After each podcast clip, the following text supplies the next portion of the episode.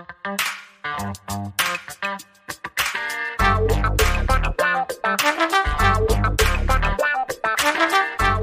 guys, Montel here, and thanks so much for tuning in to this edition of Let's Be Blunt with Montel. I am so excited by the guest that I have on the day. He's a talented actor, an Emmy nominated com- comedian. He's the host of a show called Glazed. His routinely, it's routinely sold out live show in LA. He also co-hosts Weed Plus Grub, and he's an acclaimed, which is an acclaimed podcast uh, that features actresses and cannabis culture voices and, and actors. Uh, Mary Jane Gibson is his co-host on that. He also stars in the 420 friendly comedy shows High Tech on Prohibited and also High Guys on BuzzFeed and First High on Civilized. And today, his work has garnered over 300 million online views. Mr. Mike Glazer, thank you so much for being a part of Let's Be Blunt with Montel today, sir. It is such a pleasure to be here. Thank you for having me. Uh, man, thank you so much for being here and being a part. Because you know, I gotta tell you, I, I, love talking to trailblazers, and that is exactly what you have been as a trailblazer, sir. Well, I mean, that really fills my heart because I try the best I can to make work that I'm proud of, and it just seems to resonate with a lot of people all over the world. So, you know, I guess I'm always searching for validation, but through validation, hopefully, I can make the world a better place. Well, yes, sir. Validation is good. All of us are looking for it. You know, I'm trying my best to figure out if I'm putting on, you know, decent enough content. And that's what we do here with Let's Be Blunt. We try to get, you know, key, uh, you know, decision makers and, and key influencers on to talk about what needs to be discussed right now. And that is the fact that, you know, cannabis has been one of the only almost recession free businesses in America in the last year doing this whole COVID thing. And also, I think for those who have been consuming, it's what's kept our sense of, uh, you know, sensibility, right? Yeah. I think what's actually very interesting about that, I was having a conversation three days ago about gatekeepers and how it feels like the gatekeepers who are in charge of not only our country, but the people who have risen to the ranks of cannabis, any really any industry, um, they're kind of all crumbling right now. And when I look at somebody like yourself, and I'm not trying to be like, oh my gosh, Montel Williams, but what I will say is I see you as not so much of a gatekeeper of the cannabis community, but somebody who has access to the industry as a whole. And so you invite people into the fold instead of exclusion. You're all about inclusion. And I think that that's really the key to a industry that isn't even federally legal yet. We don't need people in power. We need people in standing who have access, who can bring the right people into the fold. And I think it's a very big difference. I I, I understand you 100%, sir, and I thank you for that because that's exactly what we try to do here. I want to make sure that we have a conversation that everybody can feel comfortable participating in and understanding, even those who don't really even like cannabis, those who are kind of against it in some ways. I don't mind having a person on. Come on on, let's talk about it. Maybe I can change your views. Maybe you can change me a little bit doubt it, but I'll hear you out. And, you know, as I hear you out, I'll understand why you feel the way you do. And so much about cannabis is such, I mean, we, we talk about fake news. This has been now a hundred years worth of fake news that has been just perpetuated by a society that really understood its value before we decided to go ahead and make money off of its prohibition.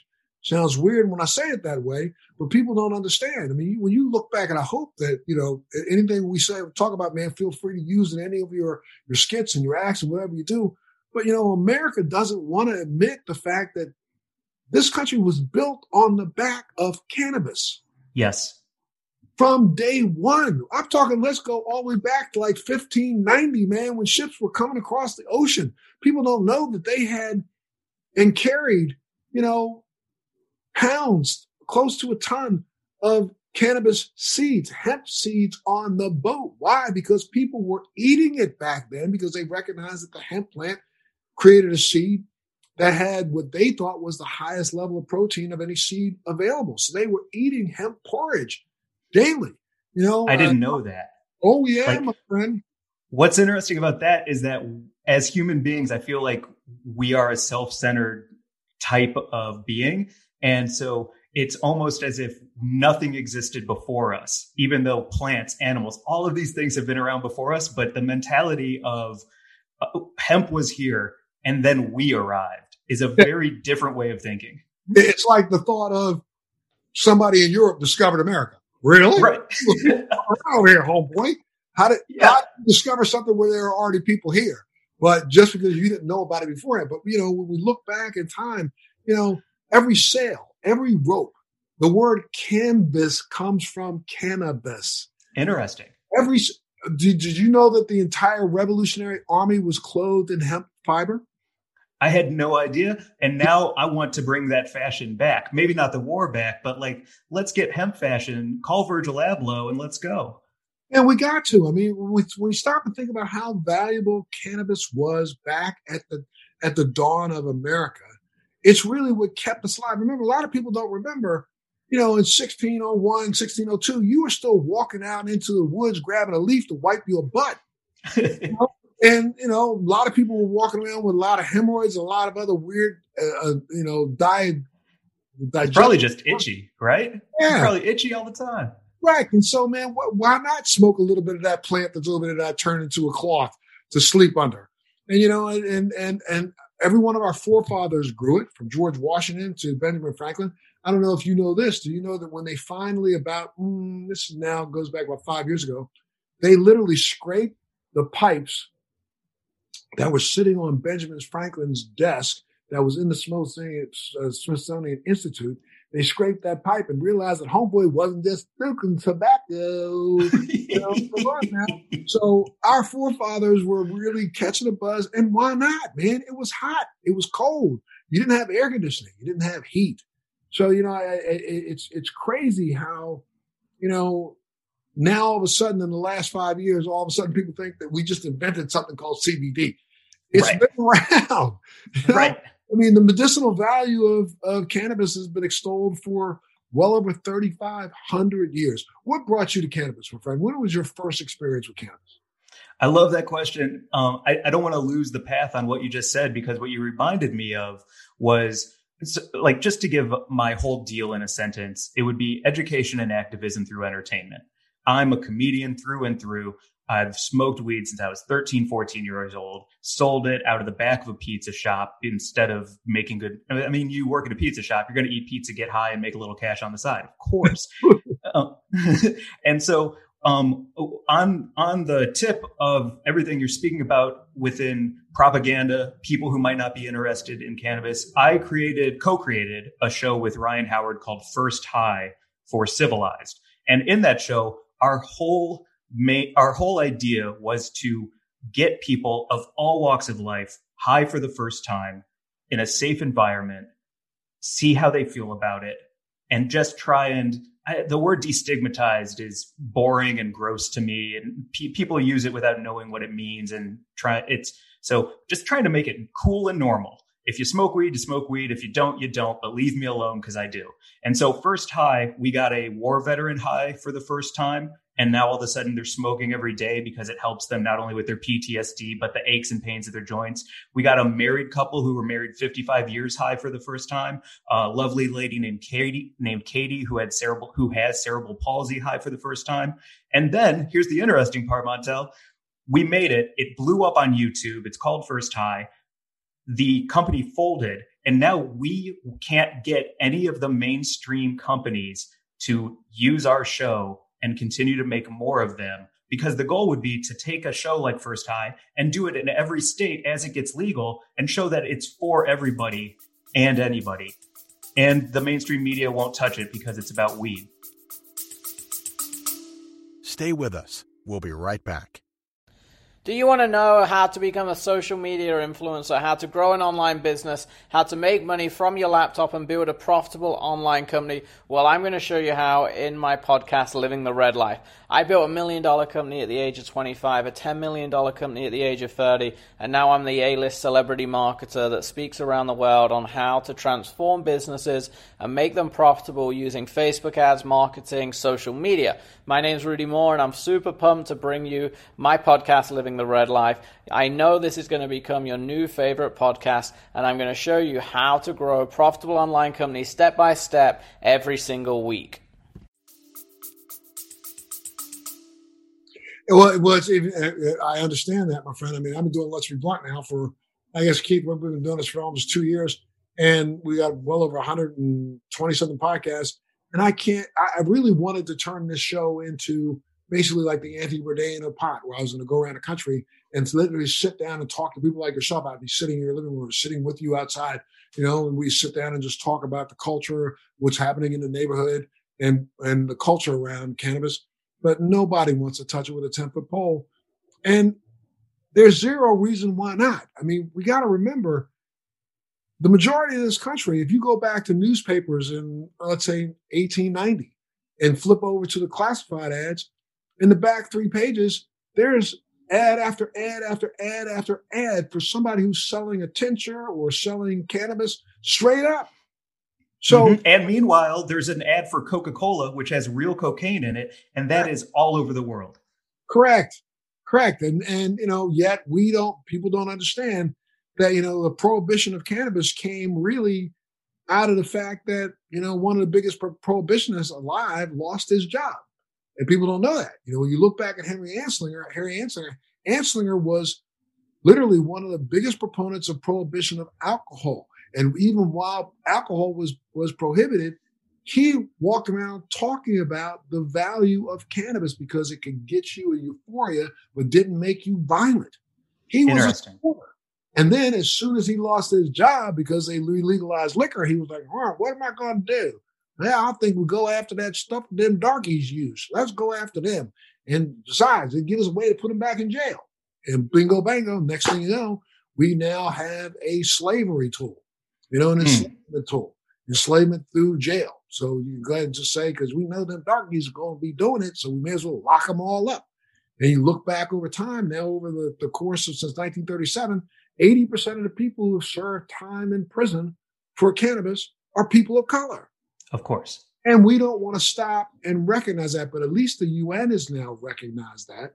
And a lot of countries are starting to pull out of that 1962 treaty, I think it was, that banned hemp and cannabis worldwide. That was again a mission of Anslinger for almost 30 years. People don't know anything about what it is they're talking about when they talk about cannabis. So you're in high school, you were, you're working in a pizza parlor, and you said, "Yeah, hmm. exactly." I was just like, "Oh, this helps me become a better me."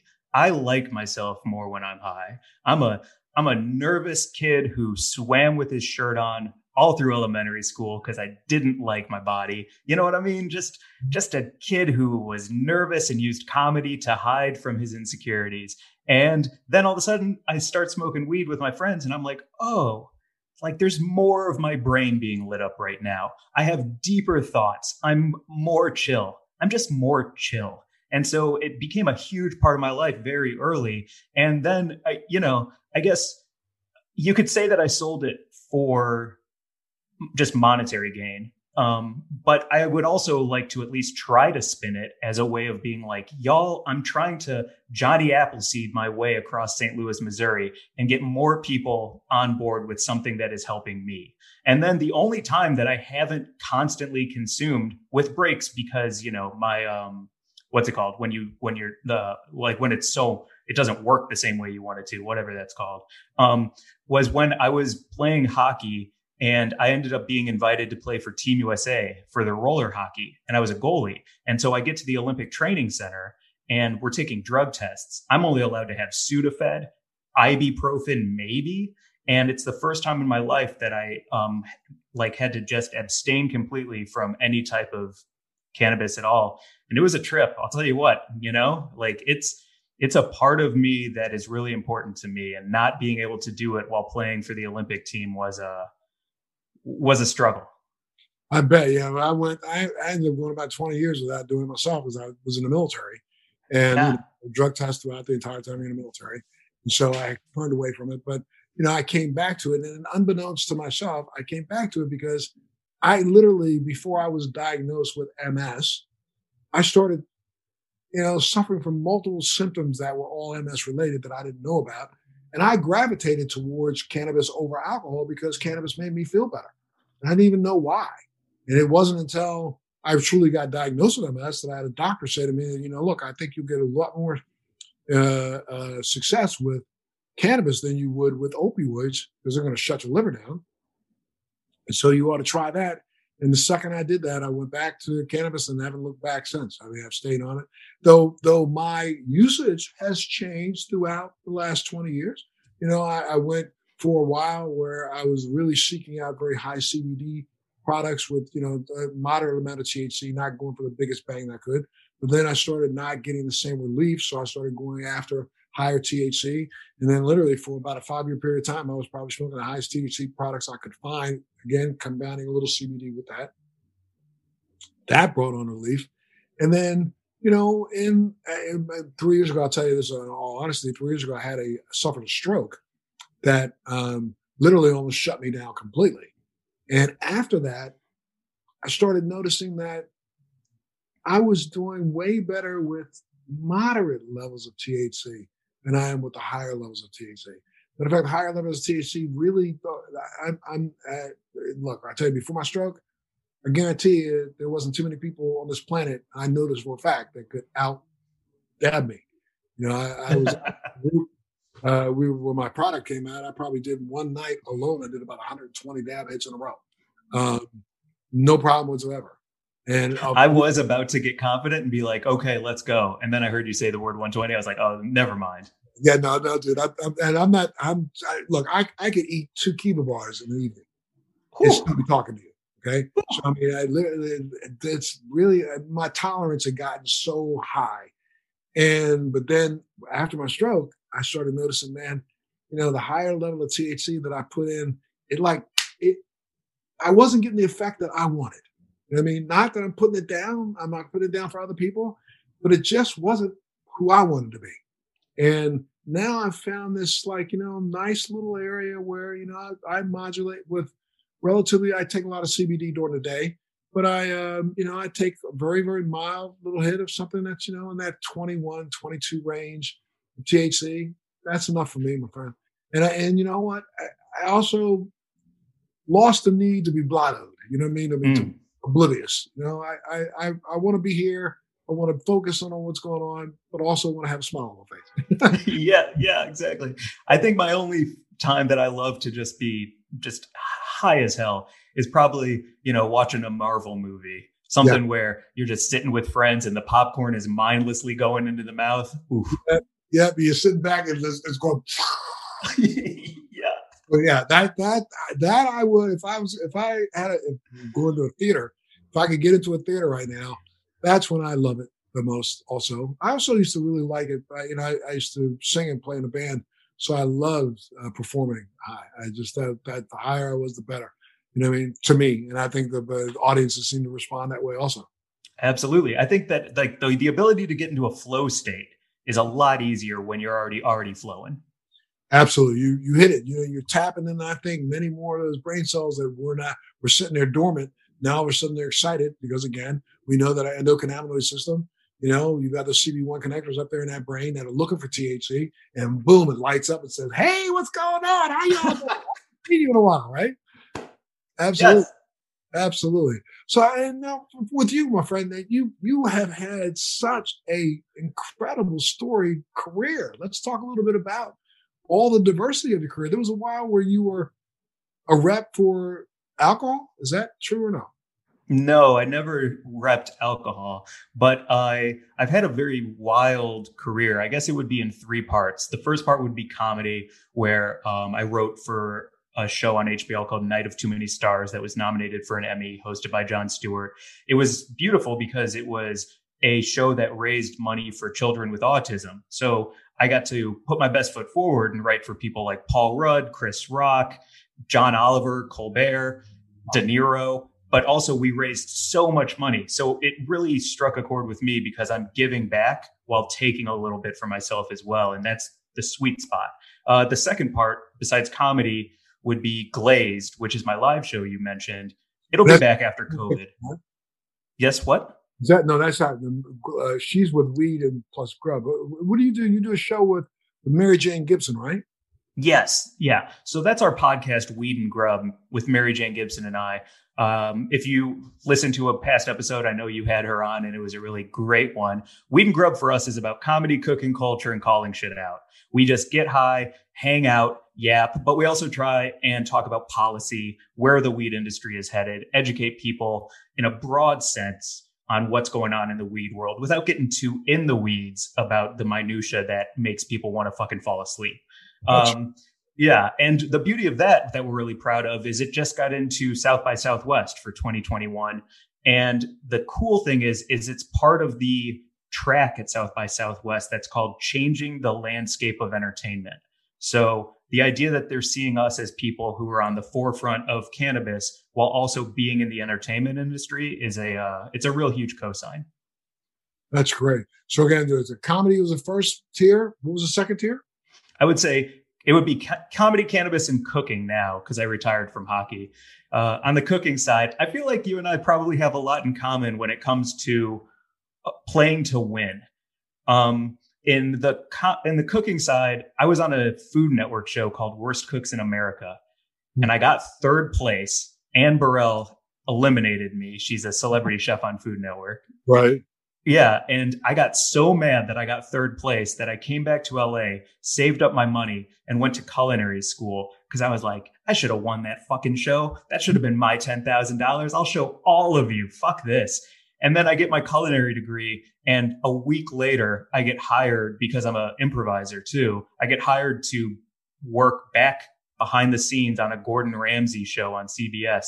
So I went from worst cook in America to took to being like a line cook who's a comedian on Gordon Ramsay show and he's looking over my shoulder while I'm making 50 filet mignons perfectly medium rare and I was like that's a win. I told you. I told you. you ain't kidding. That's a win, my friend. And yeah, let's talk a little bit about that that idea of cannabis and food. Do you infuse your some of your products, your food products, with cannabis? Yeah, we actually, Mary Jane and I do a lot of recipe development for places like Satori. Uh, it, there's something really great about a controlled low dose edible or cooking for me. You know, two milligrams, four milligrams, nothing that's going to knock you out. But I got to tell you, my other favorite thing that's happening right now is just pairing weed with a beautiful meal because the terpenes, like that minty, that lemony, that funky, any of that, then I can control how high I'm going to get as I'm getting high while just eating delicious food. So I'm also a big advocate of just smoking a joint and eating some nachos. Absolutely, absolutely. A lot of people haven't haven't caught on yet, but I think it's going to start catching on around the country more. You know, you look at this last election, my friend. Um, you know, you look at the election. I think everybody's got to admit that weed was the winner. Forget about mm-hmm. who actually won, but you know, five new states come aboard and uh, pass legislation. And I think they're talking about for the next election, maybe another four or five. So, I mean, we're getting close to the finish line. Will we ever reach it? What do you think?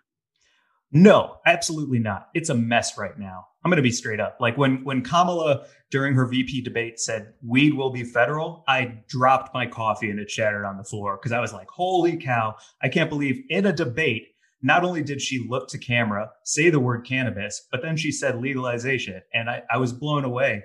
And I think it could happen sometime late this year, early next year. But the weed industry, in my opinion, is such a mess right now because we don't have everybody wants to be a leader. So nobody is being able to be led. And so it's fractured as fuck. And until things settle and we have people in place who are speaking for the plant and for the industry and for the right reasons, we're going to continue to cannibalize ourselves while industry and consumerism and capitalism just take it over. Could not be better said, my brother. I'm telling you, I agree with you 100%. I think one of the biggest problems right now is that we've gotten so caught up in the B to B mm. and forgot about the B to C, the consumer. And, you know, unfortunately, you know, you've got so many of these businesses that are out here. First off, that you, you hit it, they cannibalize, cannibalize themselves by coming in and trying to buy up five and 10, 15 dispensaries and trying to clone them into their own variation of themselves, not recognizing what the consumer needs, not even thinking about it. You take a look, you know, I've, I've been involved in this movement now for 20 years. long before this became a gold rush or a green rush. It was back in 2001 when a doctor said to me, I think you should get off those opioids and start using cannabis. That I started my advocacy. And back then, man, I'm telling you, people left me out there dangling. I was out there dangling by myself. One of the only celebrities that actually spoke out said, Yes, I do actually consume. And I consume every day. What do you think of that? And, hmm. you know, the industry kind of left me behind in a sense that, you know, I didn't get a lot of support from a lot of uh, people in Hollywood at all. And then, you know, back in 2010, 11, I, I flew to Israel, sat down in the laboratory with Dr. Mechoulam, one of the leaders and thought leaders in the entire industry. This guy who actually discovered THC, CBD, and was one of the co-discoverers of the endocannabinoid system. I got a chance to sit down and interview him in his laboratory. One of the first people who actually did that. And, you know, I was shocked at the fact that finally, about five years ago, everybody starts jumping on board. But the people who jumped on board literally were just kind of opening up the door for those greedy fucks who 10 years ago said that weed was bad. Right. Now all of a sudden they change their mind because they think they can see money. And you said that Kamala Harris made the statement that yes, we, uh, cannabis will be legalized, but let's remember that during her tenure as the AG, more people were arrested in California than anywhere else in the country. Hundred percent. And let's also remember that her running mate, who is now the, the president elect, who will be sworn in tomorrow, six months ago said that cannabis was a gateway drug. The words 100%. came out of his mouth. So what good's it going to do us to? And they they weren't talking about legalizing; they were talking about decriminalizing. Excuse me. Let's understand and pick up Webster's and look up the definition of decriminalize. That doesn't mean that they don't think you're a criminal. That means they just think you're less of a criminal. Excuse me? Right? Yeah. Yeah. Well said. We need more people like yourself out here, man, talking and speaking. Let's talk a little bit about the, your Glazed show, which I understand is sold out every single. You do it once a month, once a week. Yeah, once a month uh, up until COVID, and it'll be back as soon as we get COVID uh, under control. Under control. Are you doing anything online with it? No, I think it is a show that is about community and bringing people together. And uh, maybe you felt this when you were doing your talk show quite a few times, but you can feel the swirl of the audience, of your guests, and you can really feel the energy in a room and it's electric. And I'm not about to go from having people like Dave Chappelle, Jerry Seinfeld, Tiffany Haddish drop in on my show in a live setting and then ask them to zoom with me. I I I don't have the fucking balls to be like, hey, do you want to stop in and zoom with me instead of sing Radiohead's creep in front of all of these people while we're all high as hell with a live band? Yeah, that's a live. It's it's a live vibe. Yeah, I gotta tell you, I, I found out the hard way. I did a speech, you know, last month, and I said I won't say the hard way, but I mean I did a speech before. I was I think it was well over five six hundred people, all virtual, and it's the weirdest thing in the world, man. Because I mean you're sitting there looking at that little box of you you don't get to see the 500 people, mm-hmm. and you don't get that feedback that you really generally love from having a live audience that's right there. Especially 100%. Yeah, yeah. yeah. So, uh, just to give a little background on Glazed, living in LA, I'm surrounded by the most talented artists in a million different areas that I can imagine dance, street art, music, comedy. And I've been raised to give as much of myself to bring the most people together. And for me, cannabis is more about community than anything else. It's about passing that joint with friends and making new friends through that joint as well. So, yeah, please. No, I was just saying, now, do you think, I've asked this question a couple of times in the last couple of podcasts I've done. What do you think COVID's impact has been on that whole social system when it comes to cannabis? I was talking to Redman and he was saying, you know, now he stopped passing the joint. He brings extra weed in his pocket. He'll hand you yours. You roll it yourself, smoke yours. He smokes his. Um, but that's becoming one of those things. I mean, I, I talked to lots of people who say, you know, I miss the social aspects of of of getting sitting down with a friend. Now I sit down with a friend. We don't pass a pipe back and forth.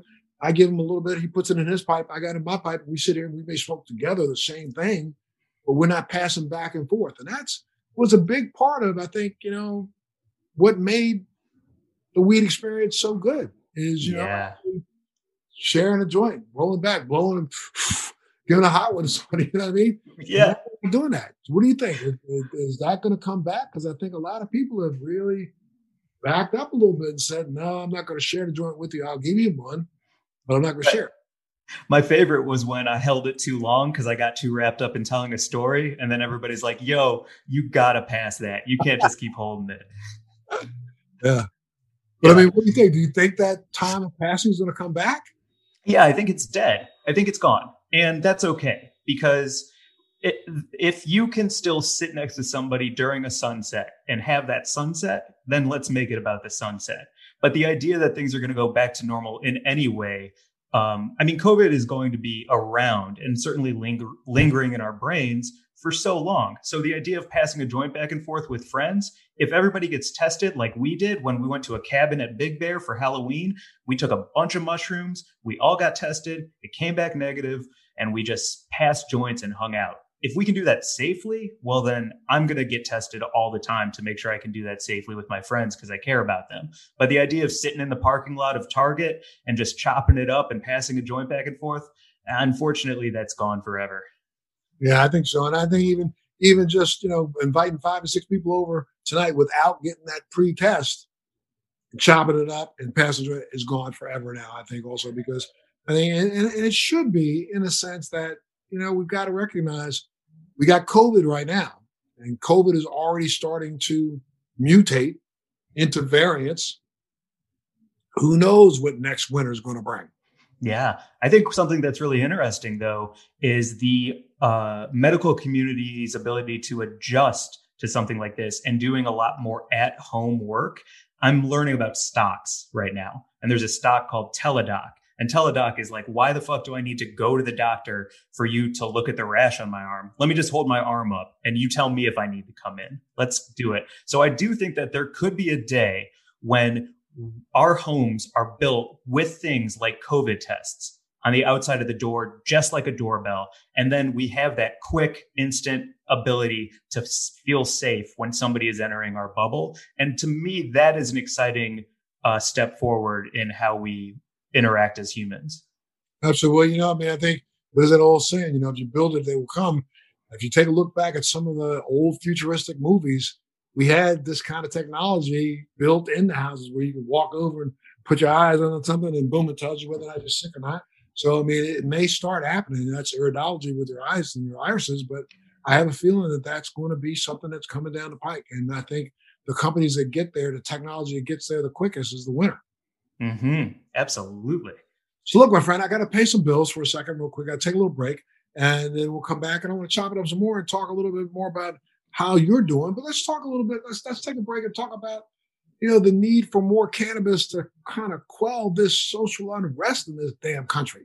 I mean, all right, let me take a little break. I'm on right now. You're listening to Let's Be Blunt with Montel. My guest today is Mr. Mike Glazer. He's a talented actor, an Emmy and nominated comedian, and host of Glaze. We'll be back right after this. Hey guys, Montel here, and thanks so much for tuning in to this edition of Let's Be Blunt with Montel. Today's guest is a talented actor. He's an Emmy nominated comedian. He's host of a show of his own show called Glazed it's which is routinely sold out right now live in California. We're of course not during the pandemic, but as soon as the pandemic is over, he's going to have you back in, taking a look. He's also the host, and he also co-hosts Weed and Grub, an acclaimed podcast. Actress and cannabis culture voice Mary Jane Gibson. He also stars in the 420 friendly comedy shows High Tech on Prohibited, High Guys on BuzzFeed, and First High on Civilized. And to date, his work has garnered him over 300 million views online my man has worked with everybody from Chris Rock to Jon Stewart to Robert De Niro, Sarah Silverman, Paul Rudd, James Marsden, and many, many more, including Montel Williams now. Ha ha. Okay. he is the one and only Mr. Mike Glazer. How you doing, sir? Thanks so much for being a part of the show today. Thank you so much, Montel. This is amazing. Oh man, I mean, look, I tell you what, I'm, I'm, I'm here. I'm gonna do the selfless, uh, the the shameless little plug. But look, I had Redman on recently, and um, I and Redman were talking about the fact that maybe we ought to do a movie together mm. and flip the script in that movie and make me that weird character like an uncle that comes back that he's got to straighten out. I, you know, if, if, if you're sitting around one evening and you're thinking to yourself, I ain't got nothing to do. What's that thing Montel was talking about? If you come up with any, any ideas, give me a ring, my friend. You got it. I'm happy to start writing as soon as we finish this up. Let's go. Man, I'm telling you, I, I, I got to, I can throw some ideas at you. I'll reach out to you. Let's, let's chop it up for an afternoon. I'll, I'll break out my vape pen and we'll sit back and uh, toss some ideas back and forth this is how it starts, right? You just start hanging and talking. Next thing you know, you got a script and you're on set and you're making something fun. Absolutely. And I, I think right now, that's what it, we are in need of, man. I, I'm spending so much time, I'm sitting around watching Netflix and I'm about to go on a Netflix moratorium, man, unless I tune in to just comedy. And, you know, because I keep, you know, you go, you go through the, the channel guide on Netflix and look at the guide and you say you see an actor or an actress, oh wow, I, I like them. They're probably gonna be good. You turn on their movie or you turn on their show, and it's the most depressing thing you've watched in the last five years. I'm shocked by this. Are you? Yeah, everything's bad and it's not getting better. I'm like, it it just feels like a background static to distract me from life. And I'm not absorbing anything. And the things that I am absorbing are things that I've seen before. Like I can't watch Great British Bake Off one more time because yeah. I, am going to be embarrassed that I know so much about these people. well, you know, the same. It's like for me, I, I, I put on. I'm not going to disparage any individual actor or actress, but there's an actress that you know I, my wife likes her. You know, we we thought about her. She's she's been in good stuff. So I said, let's put on this movie. Watch. I was like, got to the end of it. I was like, why did I watch that? And then two days later, there's another one that she's in. It's a series. Okay, let me watch this. Holy moly, how much more depressing can I get? And I'm starting to figure out it's like, why is it okay for every one of these Netflix season, uh, series to have every main character be a drunk? I mean, uh, if you if you put them on, man, I swear to you, you it, it kind of just baffles my mind. Everybody comes home they they were at church, come home from church. First thing to do is they fill up a glass with three shots of some sort of brown liquor and they belt it down. I don't know people who do that. Maybe I'm maybe I'm too secluded or too, you know, uh, uh, hunkered down in my own place. I don't know anybody who can sit back and kick back a fifth of Johnnie Walker on a Sunday morning. Every yeah. Uh, not not just one, but every Sunday morning. It's like it's part of their life. Why do, why is that okay? And we can't have them come home fire up a joint? Well, it's because alcohol is faceless, which makes it for everybody. And cannabis has been using propaganda, people, and lies to put a face on it, and that face is evil. So I don't know who owns Jim Beam. Is it a dude whose name is Jim Beam? Maybe. I doubt it. Alcohol has the ability, and this is what cannabis needs to do, unfortunately, but cannabis needs to be that blank for everyone, or it needs to be so dialed in and specific. But right now it's in this middle ground where there's faces and names and people and stats and science, and it's all this mishmash without any clear direct path. Alcohol, it gets you fucked up. You can mix it with pineapple. It's delicious and you can hang out. Boom.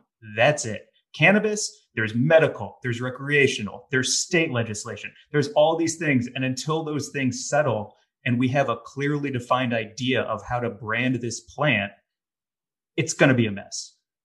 Absolutely. Absolutely. I agree with you 100%. And, you know, I, now we're still, again, majority of people are hunkered down. I mean, I, I literally, I live in a, in an apartment building down here that every now and then I'll walk down the hallway and I go, hmm, something wafting out of somebody's room. Uh, interesting. But, you know, and I say every now and then because clearly that person probably took a step out to go throw their garbage out, recognized that it was coming out of their apartment. So they put the towels and all that stuff down. We don't smell it anymore. But, you know, it's like, I, I don't understand why we are still so hidden. So many people who are using, we know that cannabis use is up during this pandemic. We know that deliveries are up during this pandemic. There are more people who are answering polls saying that they have shifted from alcohol use to cannabis use, but they're doing it silently. And I don't know what it's going to take to get more and more people to speak out and tell the government, you know, yeah, I do it. What? What you going to do about it? Mm-hmm.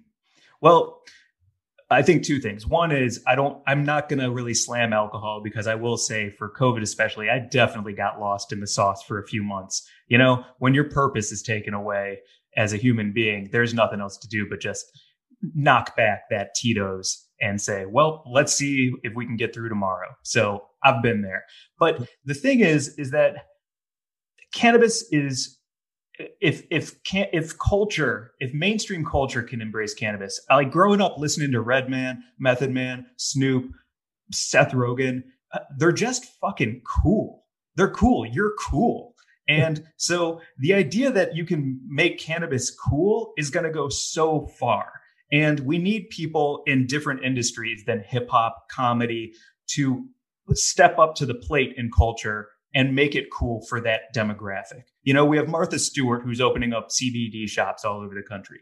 Great. She is cool to so many people. And if we can continue to make cannabis cool in different areas of culture that people resonate with, the rest will work itself up, out, I believe. Yeah, and I mean, but I think it goes back to what you were saying. It's like you know your your show, you know, First High. I mean, there's no reason why that show isn't on the air especially in every single st- state that has some form of legal cannabis. There's no reason why it's not on the air and you can't be seen. It can't be seen because it just de- again take the get rid of the term destigmatize, but it takes that edge off from up mm-hmm. above. And yet we can't seem to convince the the industry that gets the highest of any industry in America to accept what it does. Right but that's because they haven't figured out how to make money from it yet. Right. You know, I feel like I feel like when I think that like people like maybe Monsanto or pharmaceutical companies or something are trying to trademark terpenes right now so that they can just like own different parts of the plant. And these are the steps that are getting people in the cannabis industry irate because they don't have the access or the ability or the government connections to take care of themselves for that. And they're scared they're going to get squeezed out. And they're going to get squeezed out. But once the government figures out on a national level, not just state to state, but national level, how to make the most money from this, I think that that is when the I don't want to say the word normal um, or average.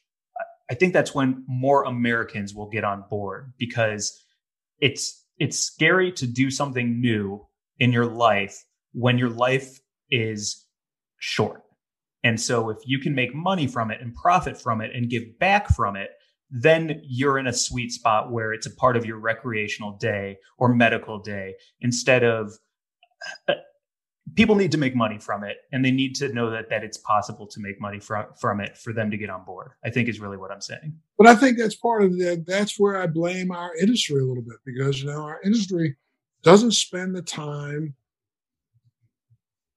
and, and hear me out when I say this. When I say educating the masses about the viability and the value of this as a substance. I mean, you know, we, we spend so much time trying to come up with brand new names and try to trick the consumer who is already as consumer coming in the store to buy a different, you know, cultivar or a different strain. But we don't spend the time going out to, though I spoke to a person here in the last couple days, who's spending some time now going to nursing homes in Florida and ha- sitting down and having conversations, some of them virtually, some of them face to face in places that they can do it face to face, where they're just teaching people and say, you know, it's like the industry got caught up in trying to figure out how to produce the highest high rather than recognizing that, you know, there's a whole generation out here called baby boomers who grew up in the culture of cannabis didn't have a hard, didn't have a, a, a, you know a bad thought about it. They made some of them didn't do it back then when they were kids. Some of them did do it back then when they were kids, and recognize that hey, I've been successful, and now I'm in the twilight years of my life. Why shouldn't I be doing it now? And we haven't tried to convince them that it's okay. And I think that's where this industry is really falling short on itself. It's got to spend more time. I say B2C, business yeah. to the consumer, providing the consumer with the information that they need to know and understand. And there's breakthroughs every day. And you're right. You can get, you know, I, I'm caught up here with Let's Be Blunt a little bit, ensuring that I give my audience some of the most up to date research information and trying to make sure that I educate them to understand that there's nothing wrong with this. And, and like you were saying, I mean, you know, go back three years ago, nobody was even talking terpenes four years ago. Now all of a mm-hmm. sudden we're starting to recognize that the entire plant, the flavonoids, the terpenes, the, you know, some of the, the phytoterp, uh, phytocannabinoids and others are, have just as much impact on your experience as those two cannabinoids that we know the most, which is CBD and THC. Well, come on now, there's CBG, CBN, CBD. There's there's you know a variant of every one of those. There's an acid version of every one of those. All of those have play and say and what your experience is going to be. And then when you put the terpenes on top of that, and let's say you mix two cultivars together so that you have a different expression of uh, one particular you know terpene you may change your entire experience with cannabis. You we, know what you're making me think of? I'm sorry to interrupt, but do you remember that cartoon I'm just a bill on Capitol Hill? Yes, there you go. We need that. We need the educational cartoon I'm just a bill on Capitol Hill for cannabis. Something that is sticky that can get people all on the same page about what's going on. Absolutely. Absolutely. There you go. That's another one of those things you can write in the corner one night, one night where you're just chilling. No, but absolutely, friend. We definitely need that. That's that way it's it's that catchy little tune that's being sung by grandma.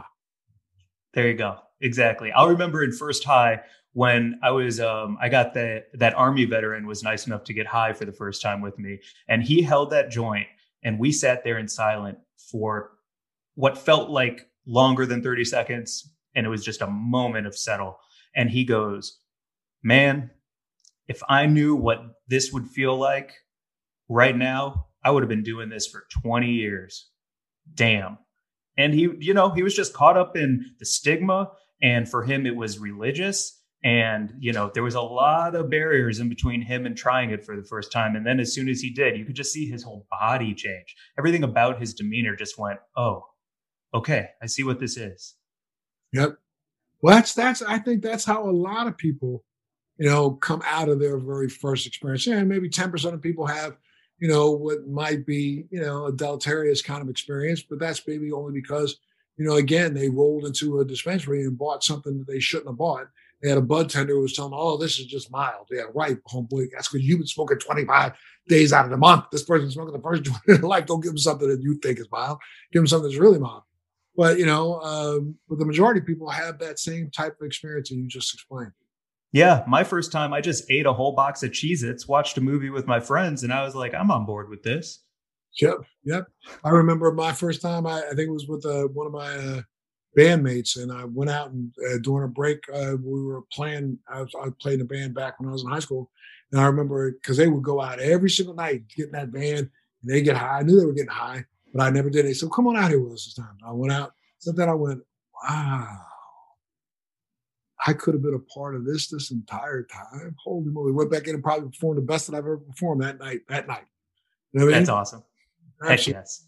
And so now again, right now we are in the middle of you know quarantine. So are you able to do any of your shows like you know any of the 420 friendly shows like high tech or uh, uh, how about the high guy? Are you doing any of those? Uh, no, well, hi guys. With what what I'm really focused on right now, I've been fortunate enough to write for some uh, big TV networks this past uh, at, at the end of last year, leading into this year, and because I decided to quarantine with my podcast co-host Mary Jane Gibson, we were able to continue the podcast, never missing a Wednesday. They drop on Wednesdays, and so Weed and Grub has really become this beautiful full-time job. Even though we have other full-time jobs, where we got to host huge virtual cannabis events. We've had amazing guests on every single Wednesday. We'd love for you to come on, please, sometime. And and then South by Southwest invited us to be a part of um, their festival this coming time. And so I think the lesson in that that I've taken away from COVID is if you're excited about something enough that you want to keep doing it, lean in twice, three times, four times as hard and see where it can take you. Because now Mary Jane and I are working with great sponsors. We have a great fan base that we've gotten jobs in the cannabis industry. We have people reaching out to us saying, What do you know about Delta 8? And I'm like, I don't know anything about Delta 8. So let's buy some Delta 8 and try it on the podcast and see what happens next. So between our fan base, our love for each other and the community and the podcast itself, and then helping people get jobs or join NORML and create charities that raise money for cannabis. Um, it's really been Uh, COVID in that way has been such a blessing because the podcast is really hoping to, we're hoping that it continues to change the space. I hope so too. You know, because I, you know, I, I, I, wish you the best of luck, my friend. Because I think the more and more, you know, people open up to your podcast, they'll open up to mine. But they'll also the experience then gets broadened and gets amplified. It gets amplified. Then it becomes like you were saying, normal in a sense, but it just becomes a part of our culture, which it should have been all along. All along, all along. Well said. I feel like that's the soundbite. Goddamn. well, no, I tell you something though, Fred. I, look, look I, if you if Reggie and I are sitting back right now, we're gonna get together. He, he, has been a little under weather, but he's getting better. And as soon as he, he, pops that back up, we're gonna sit down and start, you know, chopping it up and throwing out some ideas. But you know, he, he Reggie calls me Uncle Mark, Uncle Monty. So he called, "Hey, Uncle, what's up, Uncle?" I said, "You know, dude, we ought to do a movie together where I'm that uncle that you just can't get rid of." You know I mean? and you got to straighten them out. He was like, wow, let's flip the paradigm. That would be pretty cool. So yeah, I, I'd love to hear what you think about that. I love that idea. I mean, you're making me think about John Witherspoon, to be honest, because like, you know, movies like Friday where he just pops in, spraying the can all over the bathroom and he's like, don't nobody go in there for 25, 45 minutes. Uh, I, yes, I think, I think the more we're talking, the more I'm like, I think he could be a great weird uncle. Yeah. Okay. Oh yeah, no, I'd love to be that weird uncle. You know, I, I thought about it. You know, I, I, played you know military characters, which is all part of what people assume I would be. I played the real straight laced guy, but you know, I think I, I think I would love to, and I've done some comedic things before in the past. So I'd love to flip that that switch and give people something they haven't seen before. Anything else going on that you want to know about? What's what else is new? What's coming? What's coming down the pipe? You know what?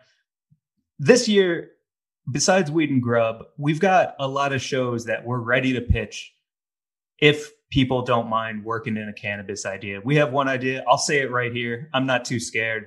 I hope people don't steal it, but maybe they will. But during quarantine, we did a live stream of tiny hot plate concerts where we took an NPR tiny desk concert and we crossed it with cooking a delicious meal on a hot plate. So we made one where we were making a flight of tacos, breakfast tacos, shrimp tacos, all on a hot plate, while our dear friend Harry Mack freestyle rapped over all of it.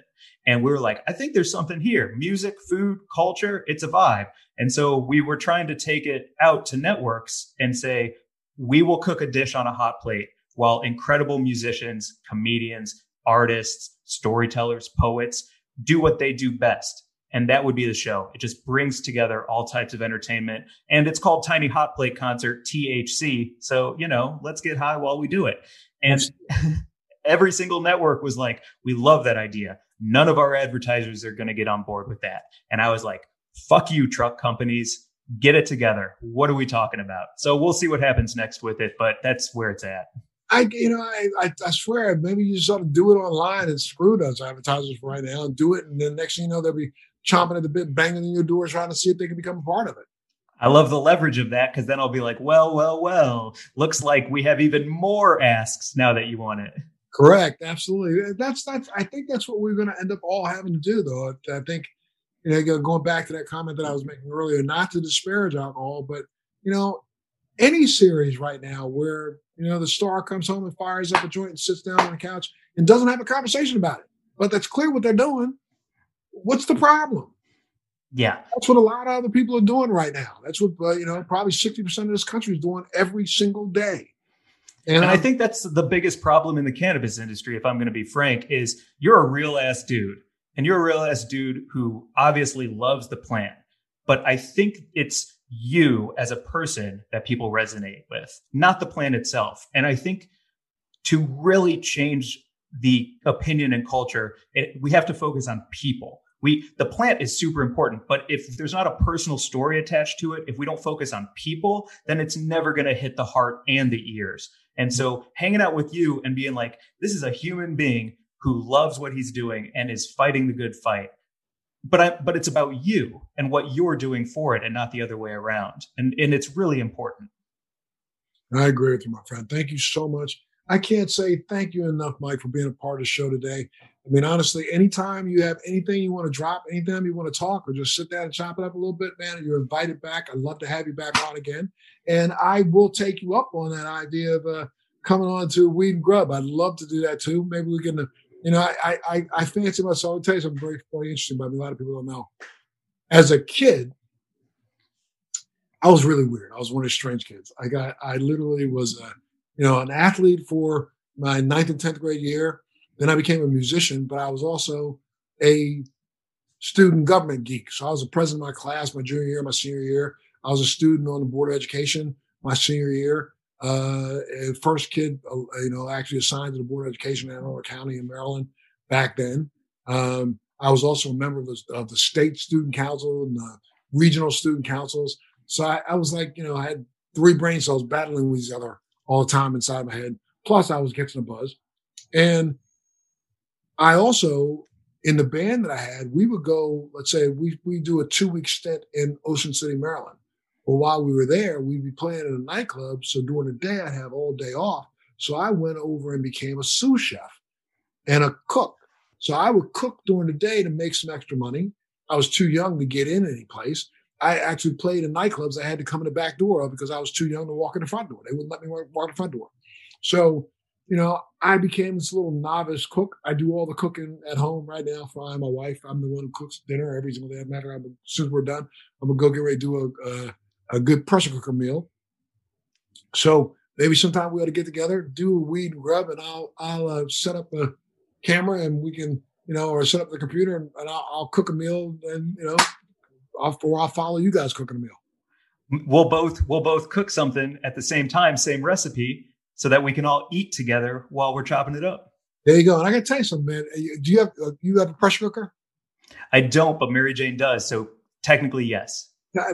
My brother, I'm telling you something. It, you know, there was a time, oh, 10, 15 years ago, lots of people used pressure cookers. I actually had my own brand pressure cooker that I was selling for a while, and it gets available online. You can find one or two of them left over. But I had my own pressure cooker, my own brand, and I, it's become the fallback cooking tool at least once a week. Once a week, I, am like, uh, yeah, like today, I'm doing three podcasts. So in between this one and the next one, I will go in there and get the get the pressure cooker started. It's one of those things that you just literally put together your parts, dump them in at the same time, season the way you want, put the lid on it, hit the button, walk away. 15 minutes later, you got a meal. Ooh, that sounds great. And it's and you know, and I, have I've ventured out. I'm cooking everything from fish to you know uh, steak to chicken to you name I, you name it. I cook it in there. That's what's up. Uh, I want a Montel Williams pressure cooker now. Let's go. I'll see if I can find you one and make sure we send you one, my friend. You stay well. Look, um, and again, like I said, anytime you want back on the show, let me know. And I wish you the best of luck. I want to make sure people want to catch you, get more information. Where do they go? Um, well, they can watch our Netflix movie coming out, Uncle Monty and Redman, in 2022. Otherwise, I'm Mike Glazer. Otherwise, you can catch me on Instagram and Twitter at Glazer Boo Hoo Hoo, and every Wednesday with Weed and Grub with Mary Jane Gibson. It's a podcast we drop every single Wednesday, and you should check them out. We definitely will. I want to make sure everybody does that. Make sure you follow up, keep in touch, and keep track of what Mike Glazer is doing. He is a trendsetter for sure, and actually one of the guys that's going to make, I think, one of the most difference in this entire industry over the next couple years. So thank you so much for what you do. Love having you. Make sure you tune in to the next Let's Be Blunt with Montel. Thanks for joining me on Let's Be Blunt with Montel. Please make sure you're subscribed and hit the bell to be notified when new episodes post each week. We'd love to hear your feedback also, so please send us your comments. Are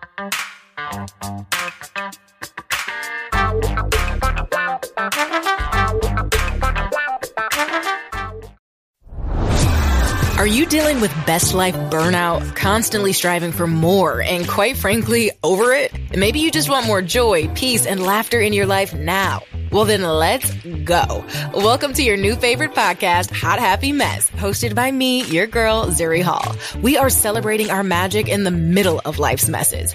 Don't miss new episodes every Wednesday. Listen to the Hot Happy Mess podcast on the iHeartRadio app, on Apple Podcasts, or wherever you get your podcasts. Thanks for listening to today's show. To check out more great cannabis podcasts, go to podconx.com. Here's a preview of one of our other shows. I'm Larry Mishkin, and I'd like to invite you to join Rob Hunt and me on our weekly podcast, The Deadhead Cannabis Show. Each week, we explore the latest cannabis and jam band news and reminisce with other deadheads and jam band lovers about the great musical acts that we've seen and heard. Check out a new episode every Monday.